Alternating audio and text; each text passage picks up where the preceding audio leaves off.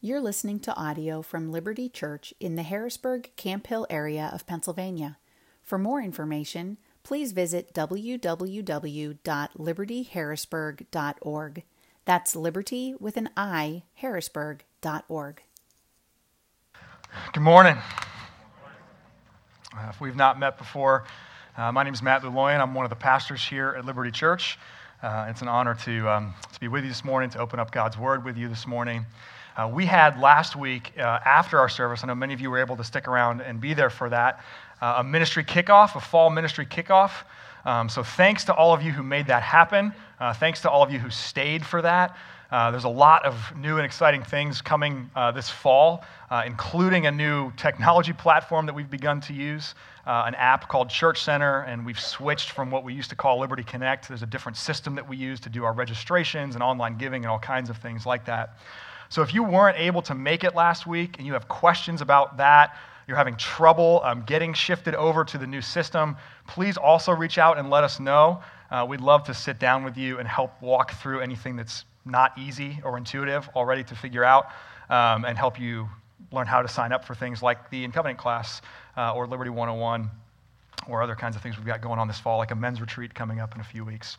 Um, so that's just one additional uh, announcement I wanted to put on your radar. Uh, if you have Bibles, uh, we're continuing our study in the book of Nehemiah this morning, and we'll be in Nehemiah chapter 2.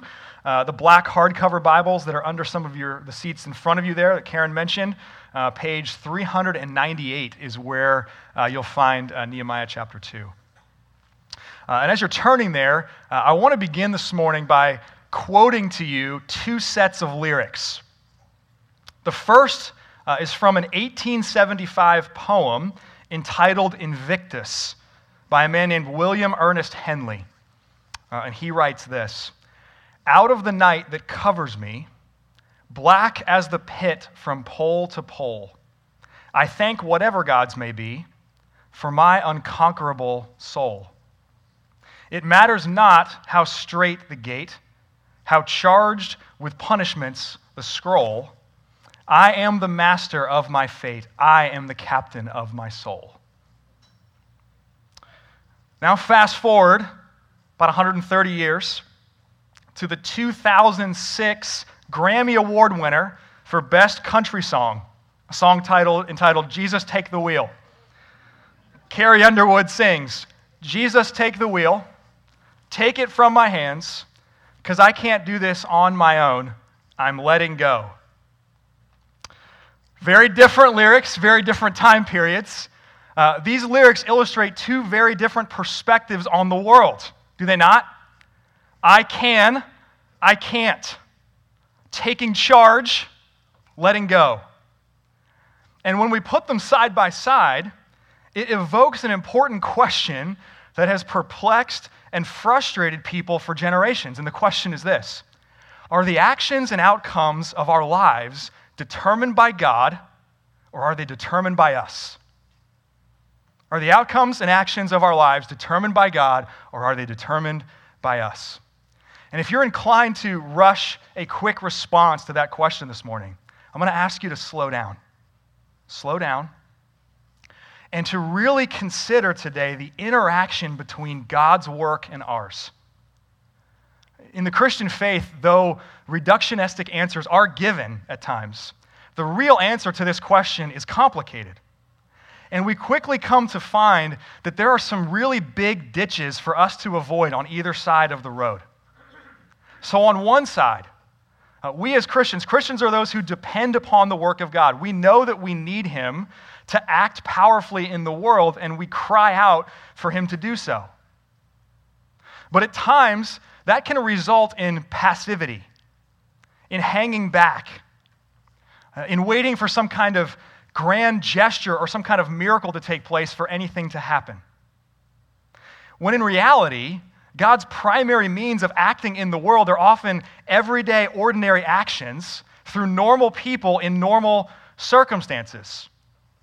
And so I'll say this as you drive home later on today, or wherever it is you drive after this, please, for the love of God, do not hop on 15 or 581, pray, Jesus, take the wheel, and then let go of your steering wheel. that will end very badly for you and for many other people. Keep driving today with your hands on the steering wheel as though arriving home actually depends upon you, because in a very real way it does. On the other side, the ditch on the other side of the road, there are those of us who have no problem taking ownership, taking action, stepping into roles and responsibilities in life. But in so doing, how much might we have begun to live as functional atheists or functional agnostics?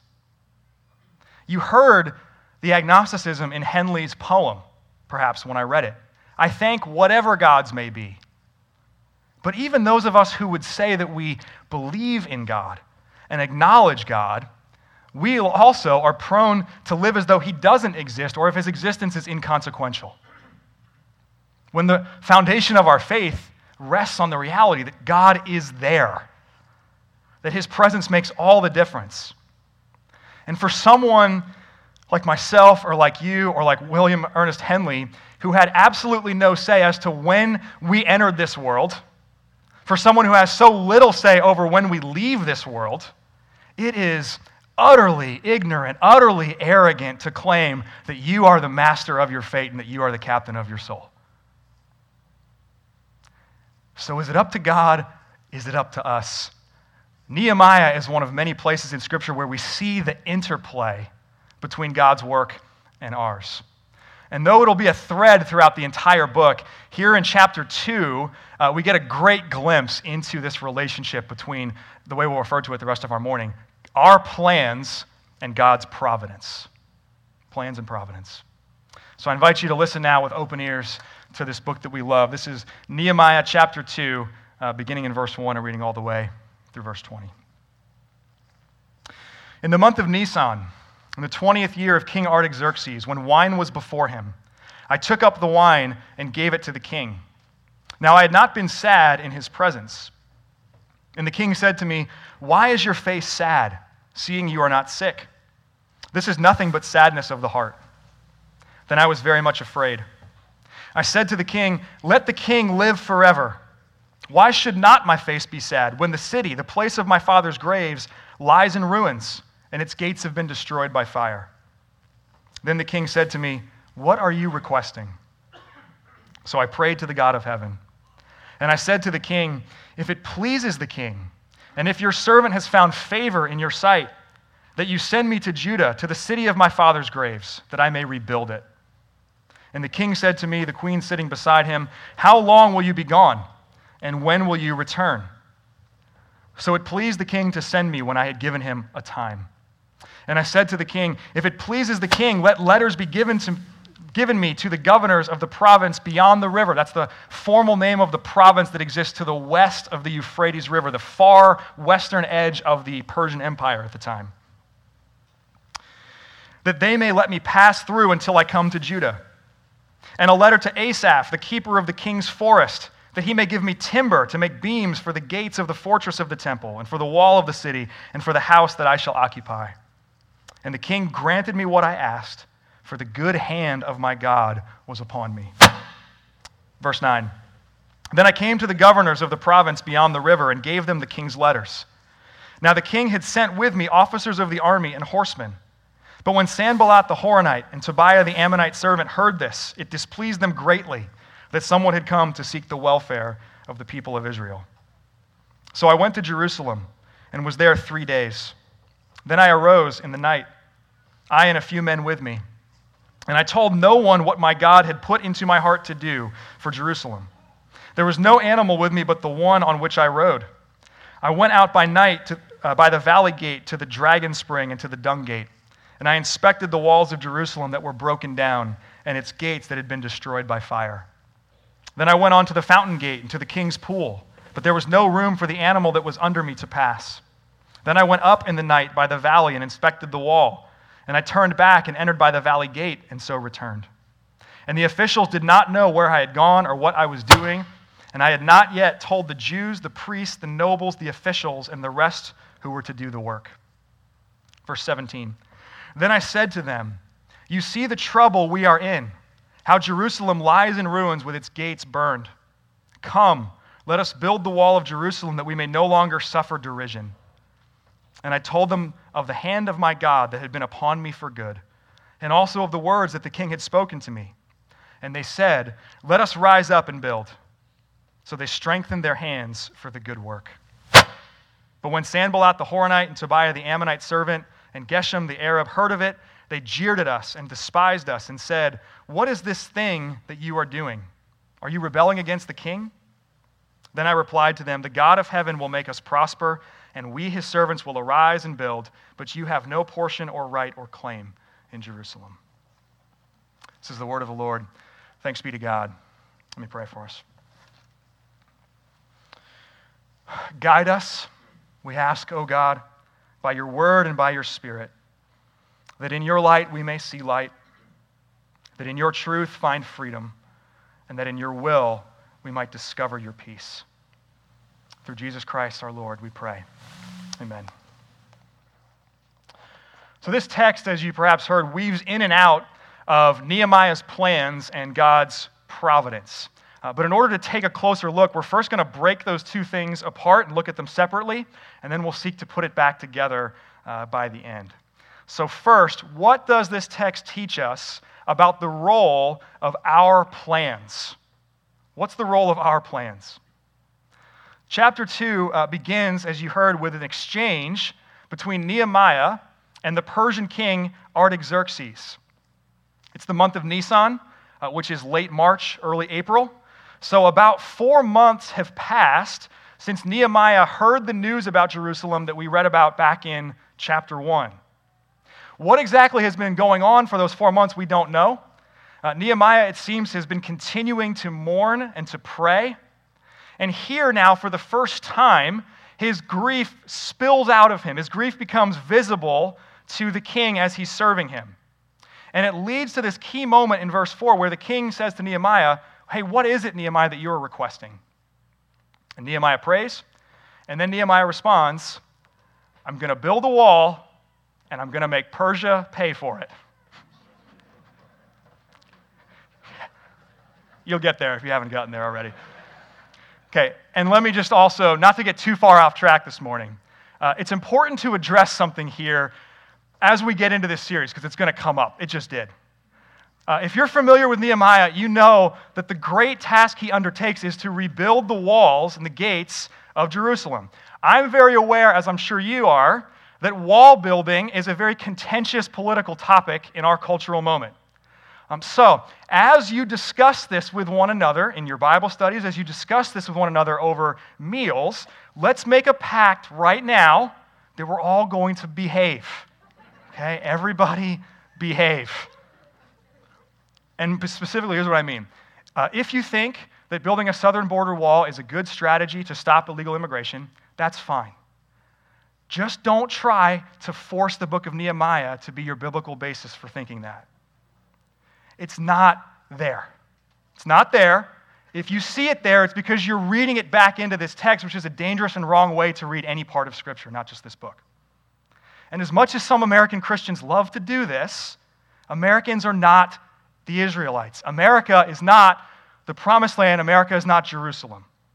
And all of this book is playing out centuries before the fulfillment of Jesus, which we should consider what the work that Jesus has done when we think about how nations interact with each other. Jesus is the one who breaks down dividing walls of hostility. We should at least consider that in our grid when we think about walls. On the other hand, if you think building a southern border wall is a bad move, that's fine. But don't read that view into Nehemiah either. We're going to read here in this text how good and necessary this wall is. For Jerusalem and for the returned exiles, even further than that, this wall is part of the very redemption and salvation of God. So be careful, if that's you, that out of your distaste for a wall on the American border, you find yourself now unable to appreciate and to celebrate what is, what is a good act of God that is part of the salvation of his people in history. Fair? Can we behave when we do this throughout the fall in Bible studies? Can we do that? I trust that we can. Trust that we can. Now, Nehemiah doesn't actually say he's going to build a wall and make Persia pay for it. That's me just saying that. What he does say, what he does say illustrates just how much planning and effort he has put into making all of this happen. A few specifics. Notice the tact and the wisdom and even the shrewdness of his words. It seems like Nehemiah has used these four months to think really deeply about the words he's going to use if and when he's given the chance to appeal to the king. And so when the king says, What are you requesting? the first words out of his mouth, verse 3, let the king live forever. It's an expression of loyalty. He's about to make a request that could easily be viewed as politically subversive or even treasonous. Certainly one that would be threatening, could be threatening to the king. And Persian kings, like many ancient monarchs, they ruled with great suspicion toward anything that had the whiff of rebellion.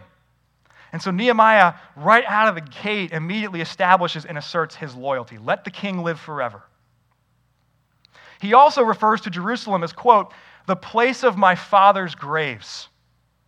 In other words, he makes this a personal plea, not a political one. And, and it endears, it seemingly endears him to the king. It strikes a note of sympathy with the king rather than a note of suspicion. Like if he were to say something like, The great fortress and the great citadel of my people is in ruins, the king would be like, Well, hang on a second. What's, what good is it for me to actually help you rebuild that then? But he says, No, no, no, king, this is my place.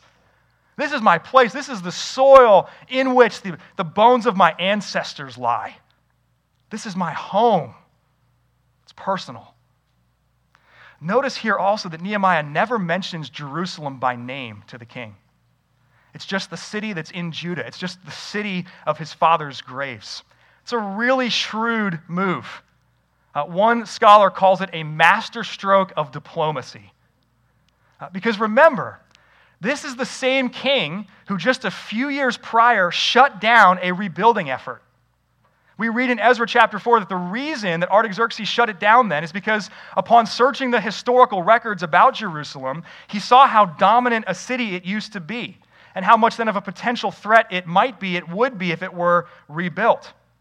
And so Nehemiah here makes an intentional choice not to mention Jerusalem by name and thereby bring those historical records right back to the forefront of the king's mind. At the same time, he doesn't deceive the king. He's really honest in verse 5 about his plans. He's going to rebuild the city. He doesn't say, I'm just going to go check it out and see how the people are doing there and the condition of the walls. He says, I'm actually going to go rebuild the city. So, all told, these are masterfully planned words to request a major thing from a pagan king who really owes him nothing. Nehemiah has been planning far more than just his words, though. He knows specifically what he needs from the king. And so the king asks how long he'll be gone, and he's able to give him a time. He asks then for letters to the governors of the Persian province where Jerusalem is. Uh, he knows that as regents of the Persian Empire, those leaders are going to be suspicious unless he has some kind of objective physical proof that the king is behind this, that the king has approved this. He also asks for timber uh, to build the gates, to build the walls, to build his own house in Jerusalem. So clearly, Nehemiah has been doing a lot more than just praying, he's been planning. And when the moment comes, he makes an informed, specific request that makes it obvious he's counted the cost of this endeavor. He's not entering into it lightly and without counting the cost. And this same kind of careful planning is evident when he then arrives in Jerusalem a little bit later on in our text. He first does a thorough inspection of the condition of the city and its walls. And the detail that we have here in verses 11 through 16, that detail remains to this day some of the best historical records we have about the status and the structure and even the topography of what Jerusalem was like in the mid 5th century BC. Nehemiah, we read, does this inspection at night. Why does he do that? To keep his plan secret from two groups of people one, his enemies, and two, his fellow Jews in Jerusalem. Now, his enemies, we, we get that. Keeping that from his enemies, we get. And already in verse 10, we've met the two primary representatives of those enemies. They'll show up again later on throughout this book Sanballat the Horonite and Tobiah the Ammonite. knowing that his work is going to be opposed, Nehemiah does as much of it as he can secretly and quietly in order to give it the best chance of success before alerting his enemies to the particulars. We understand that part. Why keep it from his fellow Jews? Why only take a few men with him at this inspection? Why, verse 12, tell no one what God has put in his heart to do for Jerusalem? Because at this moment, the Jews are a discouraged people. And even more than that, as verse 17 puts it, they are a derided people. They're suffering derision. Many of them have lived their entire lives in the shame of being a conquered, defenseless city with only a fraction of its former glory. And moreover, if these Jews in Jerusalem had been part of the rebuilding efforts that were referenced in Ezra 4, they're even more discouraged. They're even more cynical because of how that project met opposition and was so quickly shut down and stopped. You have to walk carefully, wisely, slowly, intentionally with people who have been discouraged or have become cynical or people who have been shamed. You have to walk really slowly and carefully. You can't float half baked ideas. Naked enthusiasm that lacks substance will only be received as naive and will ruin your credibility as a leader. All of these things, by the way, are things I found very true and transferable lessons as a pastor and a church planter in a part of the United States that has a lot of churched and dechurched people. You have to walk carefully and slowly with people who are discouraged and shamed and have become cynical. And so Nehemiah does all his homework first. He checks the feasibility of things first. Before he runs his mouth in enthusiasm to a big group of people, people he's going to need to rally behind him if this work has any chance of success, he first drills down and hones in on his plan as much as he possibly can. And then, when he does finally share the plan with his fellow Jews, verse 18, they perceive that he has done all of that, that he's made all of those efforts, and they do rally behind him. So, back to the original question. With all of these factors, then, certainly we can look at this rebuilding effort as a triumph of Nehemiah's careful planning, right? Kind of. That's part of it, for sure. But woven throughout these same verses is Nehemiah's own recognition that all of it is for nothing but for the hand of God upon him. And so, second, what does Nehemiah 2 show us about the role of God's providence? If that's the role of our plans, let's talk about the role of God's providence. And first, let's define the word. What is providence? Uh, the Holman Bible Dictionary, I think, did a great job of capturing this. It says this God, from whom nothing is hidden and whose power is surpassingly great, wisely oversees and sovereignly controls all creation. In so doing, he attends not only to apparently momentous events and people, but also to those that seem both mundane and trivial. Indeed, so all encompassing is God's attention to events within creation that nothing happens by chance. That nothing happens by chance. That's providence. That's what we mean when we say the word providence. And there's a refrain in this passage that's key to our understanding that God is the real hero of this story and of the book of Nehemiah. And it shows up both in verse 8 and then again in verse 18. Verse 8, for the good hand of my God was upon me. And then verse 18, the hand of my God had been upon me for good. Why is Nehemiah successful? Why are all of his plans and preparations and the labors of his hands ultimately fruitful and effective? It's because the providential hand of God is on him. And we see the ripple effects of that throughout these verses. Right from the get go, God moves the heart of the king of Persia, the king who was formerly opposed to this same rebuilding effort. And even though Nehemiah is shrewd and very careful and wise and tactful with his words, the king is not an idiot. He knows that the only city in Judah that Nehemiah could possibly be referring to is Jerusalem. Now, maybe the king's heart is moved because in the Persian Empire at this point in time, it was, things were growing more and more unstable. Egypt was becoming increasingly a threat. And so perhaps the prospect of a fortified city on the western edge of the Persian Empire as a buffer between Egypt and Persia had more appeal now than it did a few years prior. But even if that's what's going on in history behind the scenes, even if that's what the king is thinking when he gives this answer, that too is the providence of God. God is the one who orchestrates events and raises up nations and topples nations and leaders in ways that serve to accomplish his massive cosmic work. In the first few centuries AD, for example, the gospel exploded throughout the Mediterranean world. And it did so in part because for years earlier, the Roman Empire had been building roads throughout all of these villages and towns. It made travel so much faster. And so the gospel exploded because of Roman roads, in part. Last century, the church in China exploded not in spite of persecution, but specifically because they began to be persecuted by the Chinese government. If the, if the Chinese government had left Christians alone, there was a real chance that that flame would have been snuffed out completely in China. The few Christians that were there may not be there anymore. But what the Chinese government did when they persecuted those few remaining Christians was to pour gasoline on the fire, and now the church in China is huge. Artaxerxes here is just another in a line of Persian kings through whom God works powerfully to be generous and protective and helpful to his exiled people. So, almost 100 years prior, Cyrus conquered Babylon and let the exiles go, at least a number of them. Darius, another Persian king, funds the rebuilding of the temple. And now Artaxerxes lets Nehemiah return to build the gates and the walls we might miss this if we're too familiar with the story. History paints these men as absolute and often ruthless rulers. Like, if all we know these Persian kings from is the lens of Scripture, we might get the idea they're kind of friendly, they're buddy buddy. That is not the case at all. They conquered and killed nations, they killed tons of people, but they become allies and aides to the people of God. Why? Because the good hand of God is upon them. And it's no less incredible that God moves the hearts of the Jews in Jerusalem to rally behind Nehemiah as quickly as they do. Think about that.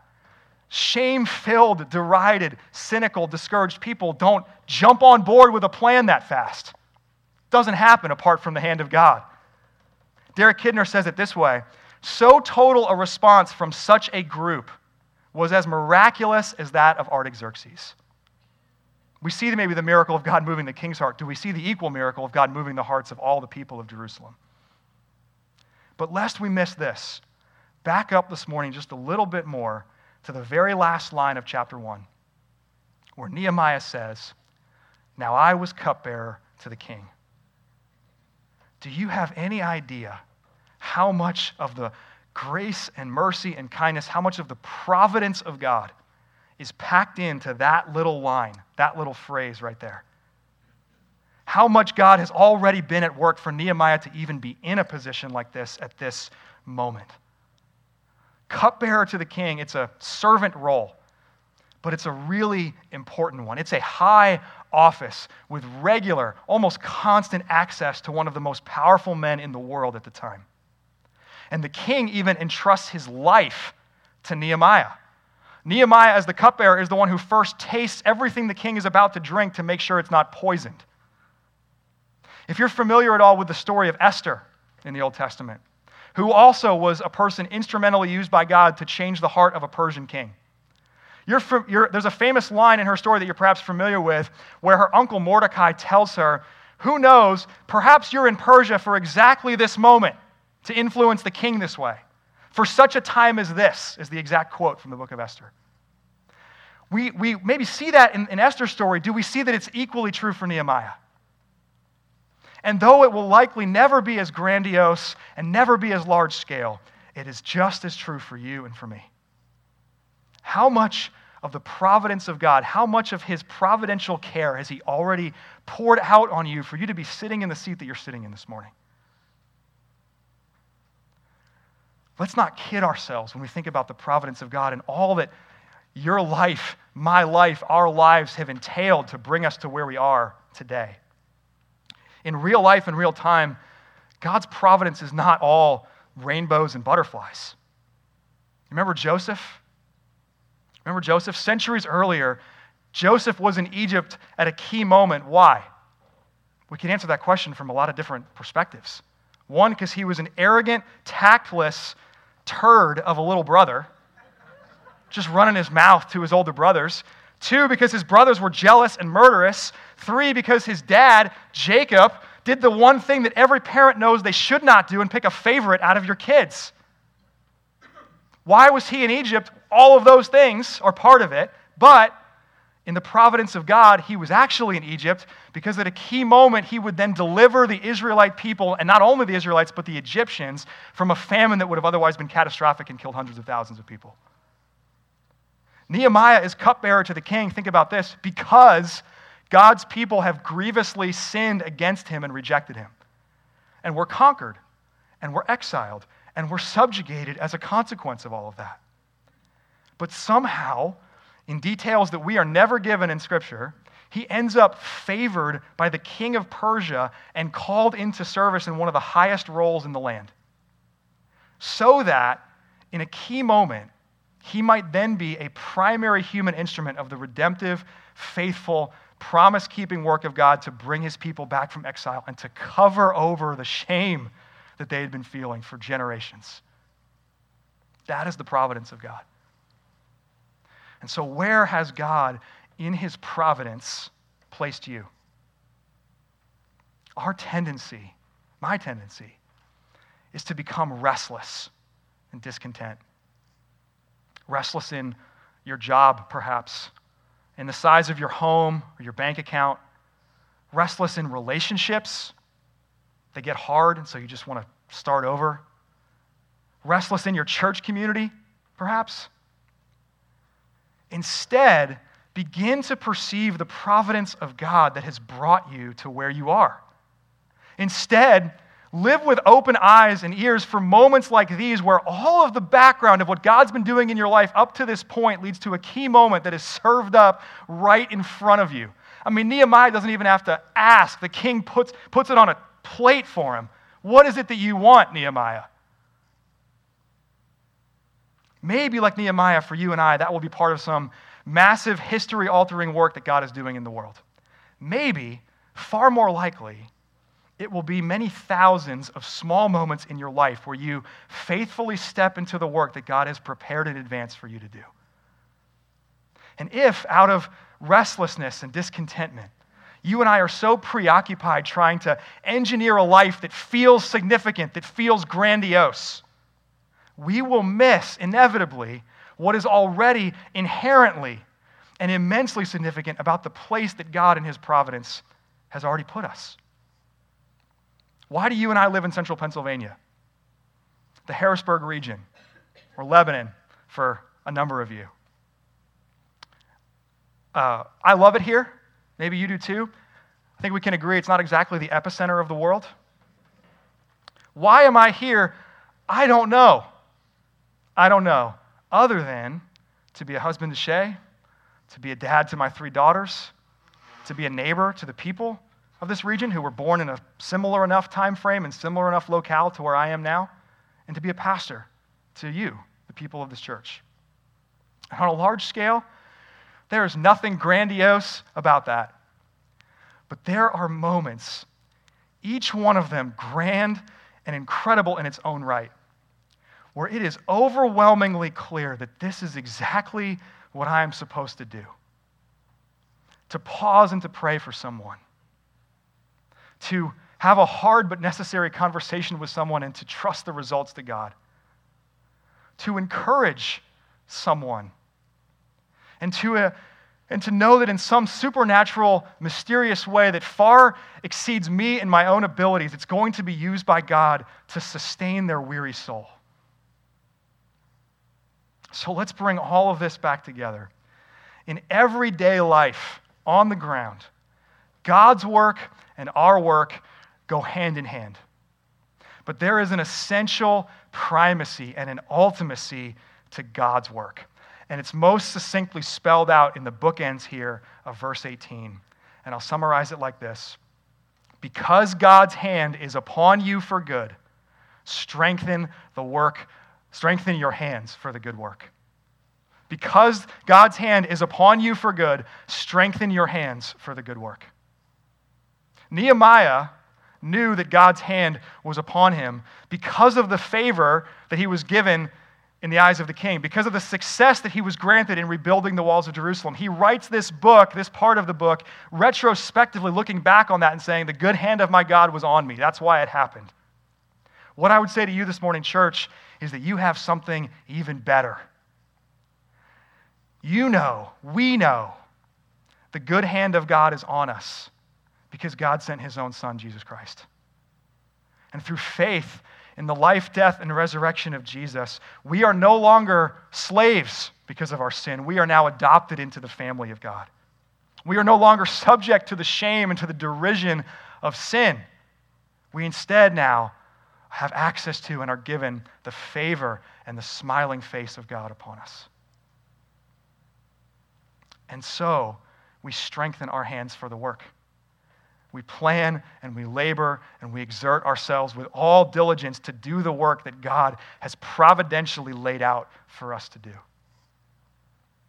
And as you do this, this will cultivate both in you, as it does in me, perpetual discomfort and perpetual comfort. I can do no better this morning than to invite you into both perpetual discomfort and perpetual comfort. The discomfort is this in the times when we're active, taking the bull by the horns, getting it done, stepping into roles and responsibilities that are laid out before us, there's a real risk that we can minimize quickly our desperate need for God. In the moments where you're just productively cranking it out, cranking through life, you've got to stop and ask yourself is God really of consequence? Is his existence really making an on the ground difference in my life right now? And in the moments where we are asking God to work, where we know we need him, but we might find ourselves paralyzed.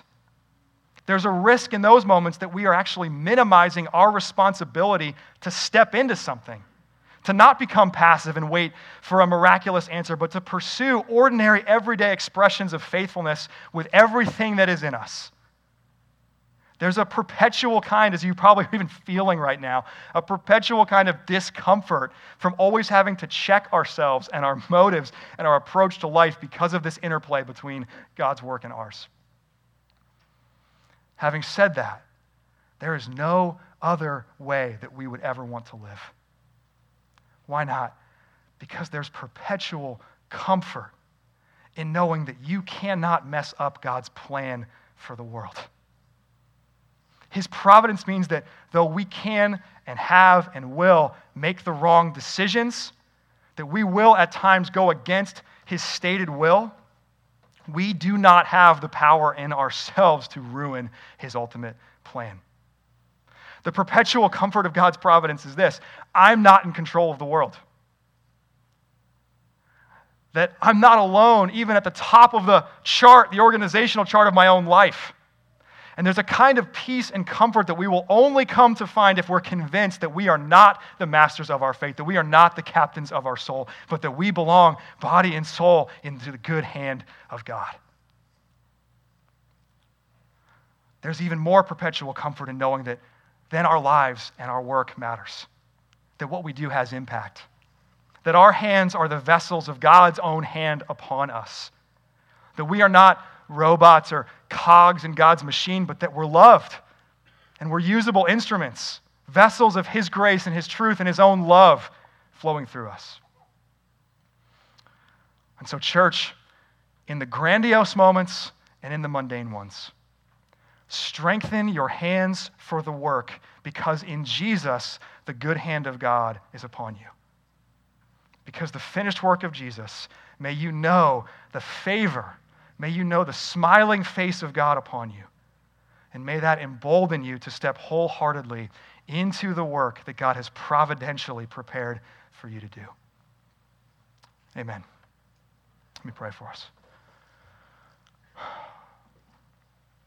God, we are who we are. We are where we are solely by your providential care and grace and kindness to us And as we think about our lives and all that they've entailed, the joys and the sorrows of them that have led us to this moment, help us to see that you have been in that and that we are not left to be in control even of our own lives. Give us confidence to step into this life that is a gift, to step into the labors and the work that is before us, which are gifts. Pray that we would only have more confidence to step into this life because we have that much more confidence in what Jesus has done. And that we know your favor and your good hand is upon us because of what we now come to this table to remember and to anticipate and to rejoice in.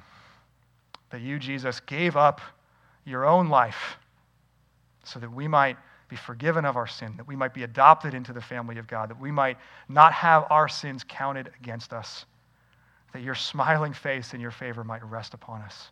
That is solely because of what you have done for us, Jesus. So help us to taste it, to perceive it more deeply this morning, even as we ask for your grace to be sent back out into the world that you love. Uh, we pray this all in your name. Amen. Thank you for listening to audio from Liberty Church. To learn more about our church or to listen to previous recordings, visit www.libertyharrisburg.org.